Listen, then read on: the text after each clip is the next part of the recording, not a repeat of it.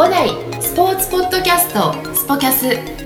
この番組はスポーツを通じて人々の健康生活の実現を目指す五大グループの提供でお届けいたします。はい、えー、それでは先週の続きです。どうぞお聞きください。その中であの今あの安藤先生があの今企画して実行して、うん、まあ、だんだんとちょっと僕の知り合いからも聞かれるように結構なってきた、うん、あの部活指導員っていうところで、まあ、今あのうちのホームページでも、うん、あのフェイスブックでも、あのいろいろと発信して、であのいわゆるその日本のその部活っていうところに話が戻ってくるんですけどいわゆるその部活をサポートするような存在っていうのが部活指導員になるわけなんですよね、今一応まあ学校の働き方先生たちの働き方改革っていうのがあって、まああのこう出てるデータだとこう本当に先生たち二極化してて部活を持ちたい人と持ちたくない人、まあ、どっちでもいいっていう人がいなくて持ちたいっていう人が50%ぐらい、はい、持ちたくないっていう人も50%ぐらい。なるほど。で二極化していて結局持ちたくない人が、まあ、若い子とか最近特に多いんだけども若い先生とかが、まあ、いわゆるその教自分の教科指導だったり子供の児童指導生徒指導に忙しいからそこまで部活に手が出せないので部活じゃはもうやらないで,、でそこはもう誰かに任せたりとかっていうことでその外部人材を利用していこうっていうのが、まあ、2017年ぐらいから文科省の方からやっていてその外部人材を利用して部活動の指導をしてもらう。で今まではまあ外部コーチっていう形で外から来た人だったりとかその学校の OBOG だったりとかがちょっと指導をしてくれるっていうのはいたんだけれどもその2017年からはあの学校の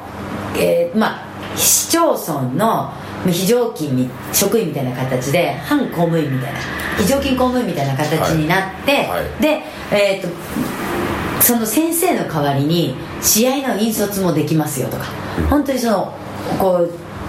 その外部の人が先生と同じ仕事を部活動を通してやってもらうっていうのが、えー、とできてきてでそういう人たちを、まあ、養成したいなと思ってそういう、まあ、講習というかを今作ってやり始めてるっていうところ。なるほど、うん、その発想ってなんかあのやっぱり今までの培ってきたものがないと、うん、要は、まあ、いわゆる絶対的に今、うん、あのまあ、求められてるものは確かなんだけども、でそれをそあの指導員を養成して世に送り出すっていうことです、はいはいそう。まあそれもまたなかなかあの情熱がないとできないことだなと思ってて、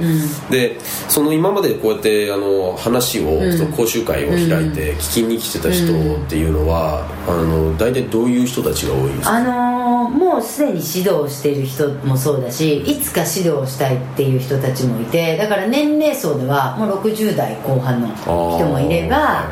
一番若い人とかは20代の人もいますでいろんな、まあ、人もいて40代とかいろんな方たちがいて実際に今もうそういう子供たちに指導してるからアップデートをしたいって思いだったりとかあといつかあのリタイアしたした時にやりたいとかその自分で例えば、うん、割とシフトワークをしてて時間があるから夕方のそこで子供たちに指導したりとか。自分の子供が部活をやってるのでそういうその先生があんまり見てくれないからサポートしたりとか、まあ、いろんな形の人たちがいるので、まあ、そういう人たちがこう学んでもらって、まあ、学校に入っていくっていうところで、まあ、私もその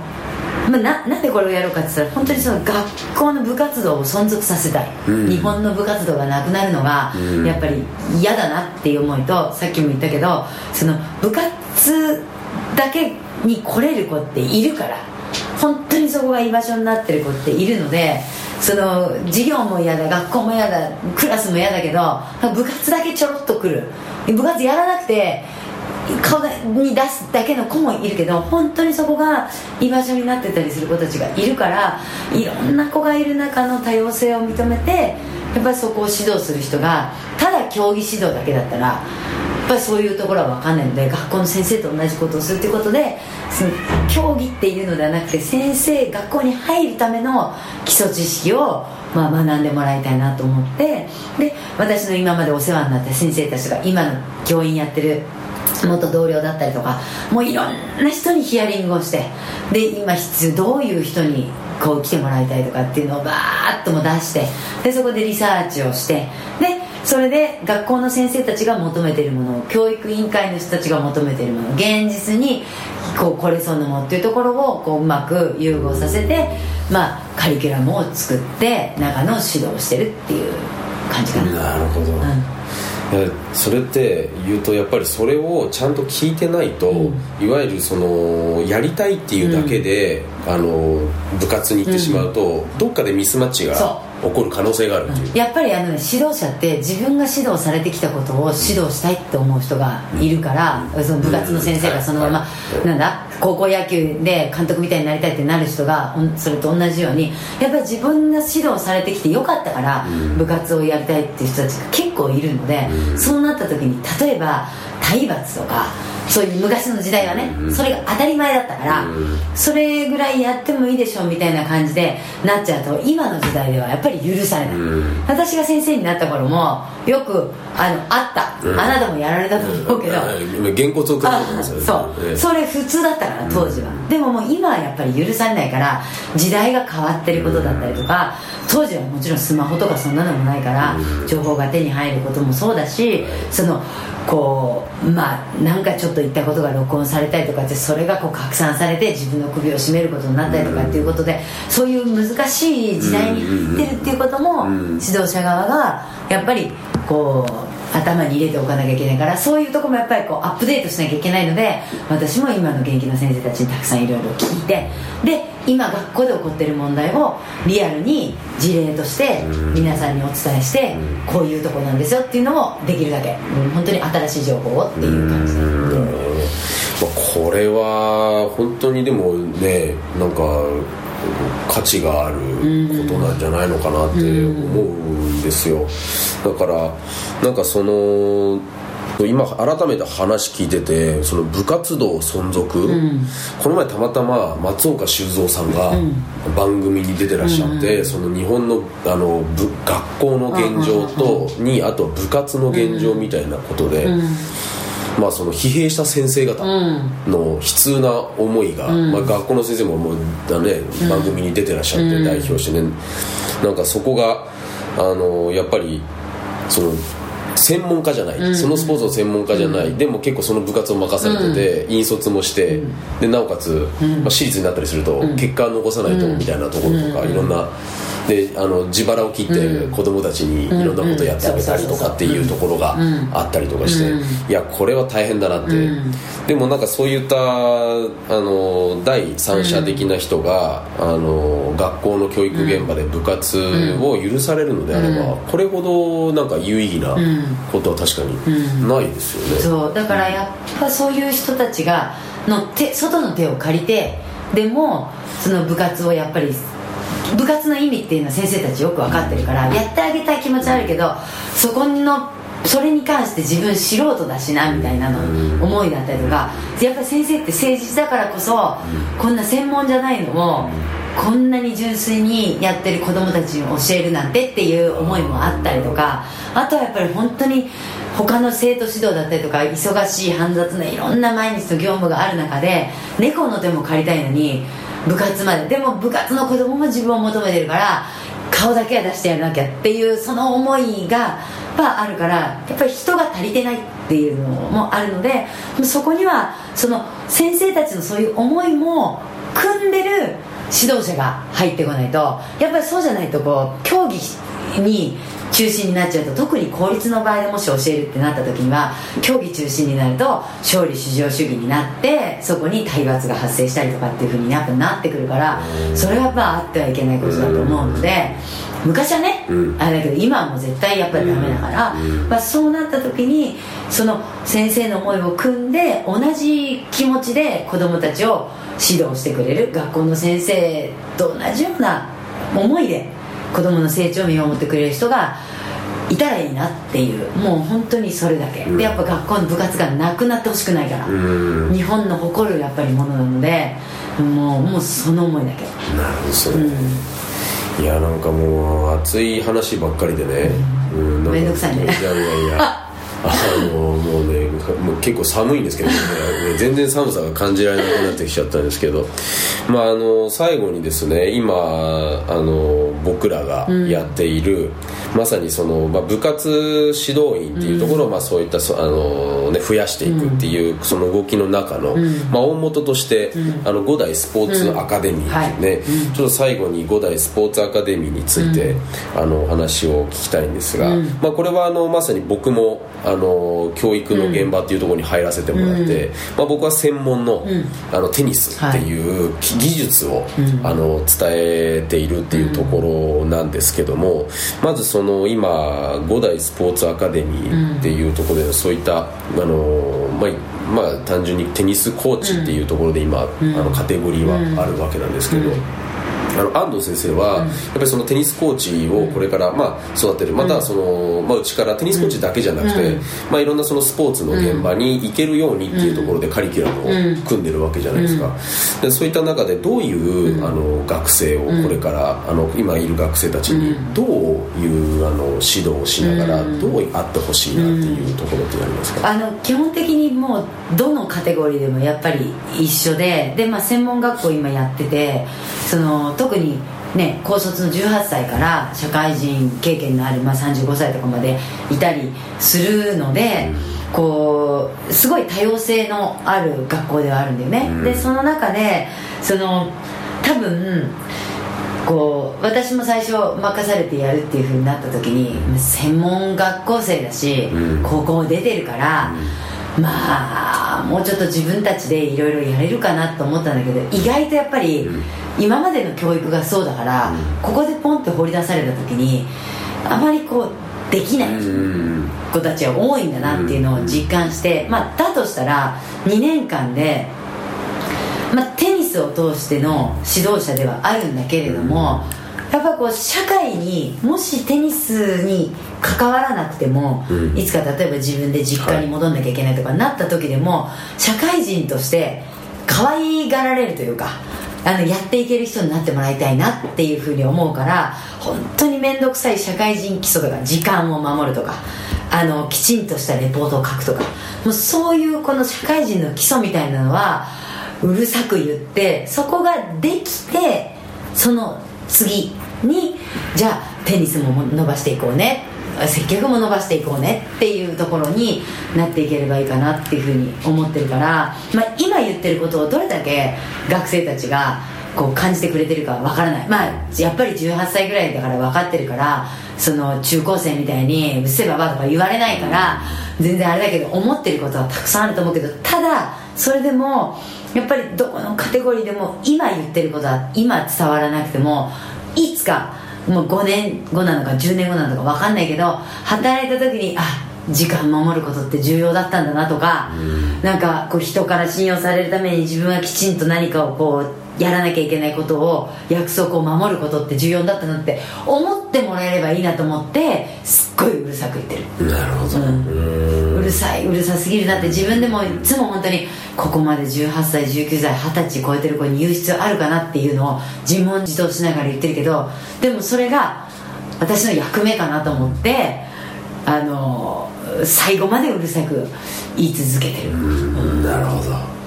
いやーなんかねあのプロフェッショナル仕事の流儀的なところでで出てもらいたいぐらいのね。菅氏顔のね音が流れて。音が流れて、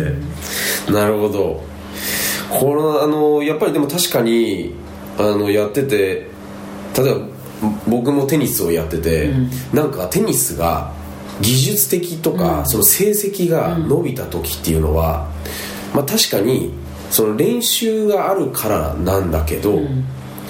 今思うとなんかちょっと思考という思想というか、うん、なんか自分の考え方がちゃんとしっかりしてた時に、うん、なんかそういったものが伸びてたのかなって、うん、だからなんか一生懸命やってることやってるんだけれども、うん、他のことを例えばまあおらおざなり、まあ、勉強だとか、そういったあの人との約束守るとか、うんなんかそういうことを真剣に捉えない時期っていうのは、なんか伸びない伸びない、うん。だからあのやっぱりそういった人としてなんか人格形成っていうんですか、そういうのって。なんかそういったところをしっかりとやっていくやっぱ学校なんですかね、うん、そうねうん。なんかやっぱこうさ一緒に働いてても新入社員とかこういろんな人が出会って、私もそれなりにいろんな人に出会ってきたけど可愛がられる人ってすごくそのあんまりね実力がないとか、こう能力がないかもしれないけど一生懸命だったりやっぱ誠実だったり物事に対して。そういう人ってどこに行ってもなんか誰かが手を差し伸べてくれたりその育ててくれたりやっぱり可愛がられるじゃない。そういう人になってもらいたいなって思うで言われたことだけやってるんだったら多分それはあの駒として終わっちゃうからそうじゃなくてその授業の中でもやっぱり考える自分で考えるっていうのを大事にしてるけれども言われたことはやって当然、それ以上のことは自分で考えて何が必要なのかどうするべきなのかっていうことができるかどうかっていうのはからあえてそのパニッシュメントというかその罰を与えないで考えてもらえる人になってもらいたいなっていうのはもうすごく思う。ああなるほど、うん、罰与えるの簡単だから、うん、うんあ確かに。これやってねえからお前らこうなんだぞとかってこれやれとかいうことじゃなくて、そもそもとして考えてごらんなさい。そう。なんでこれやってんだろうねって誰のためとか。しかも社会人もうね専門学校なんて言ったら社会人に次なっていくわけだから、うん、そこでやっぱり逃げないであそういえば自分でこうだったなとか思ってこう乗り越えていくというかいうのはなんかねやってもらいたいよね、体力的にも辛いけど、でも一生その辛さが続くわけじゃなくて半年とか1年とかお金も大変だけど卒業すればね、社会人として働けるわけだから、自分への投資だと思って、まあ、どこまでそういう謙虚な気持ちを持ってできるかだよね、うん、そうですね、まあ、今何期目になります？これで始めて。えー、っと今1年生が6期生かな。6期生、うん、いろんな子がいたね。ね、うん、もうねいろんな子が巣立っていきましたけど。ね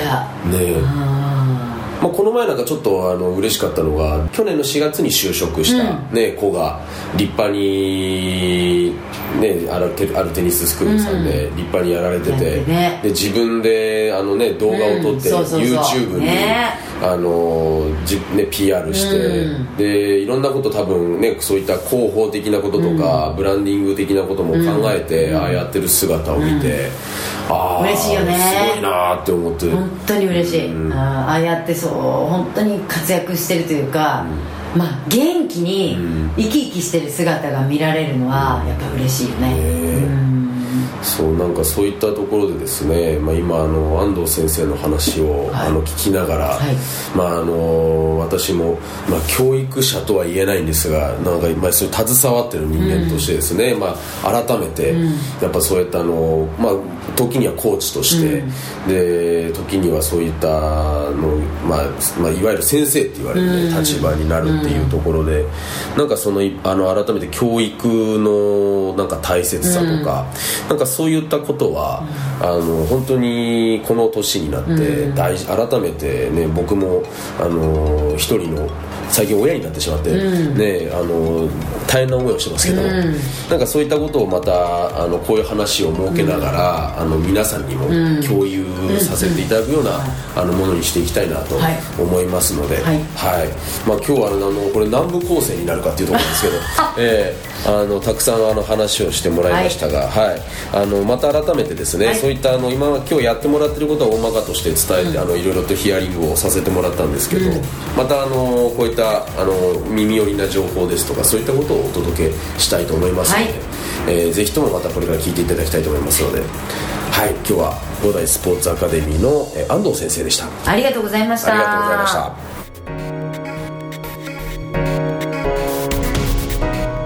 この番組は提供五大グループプロデュースキクタスでお送りいたしました。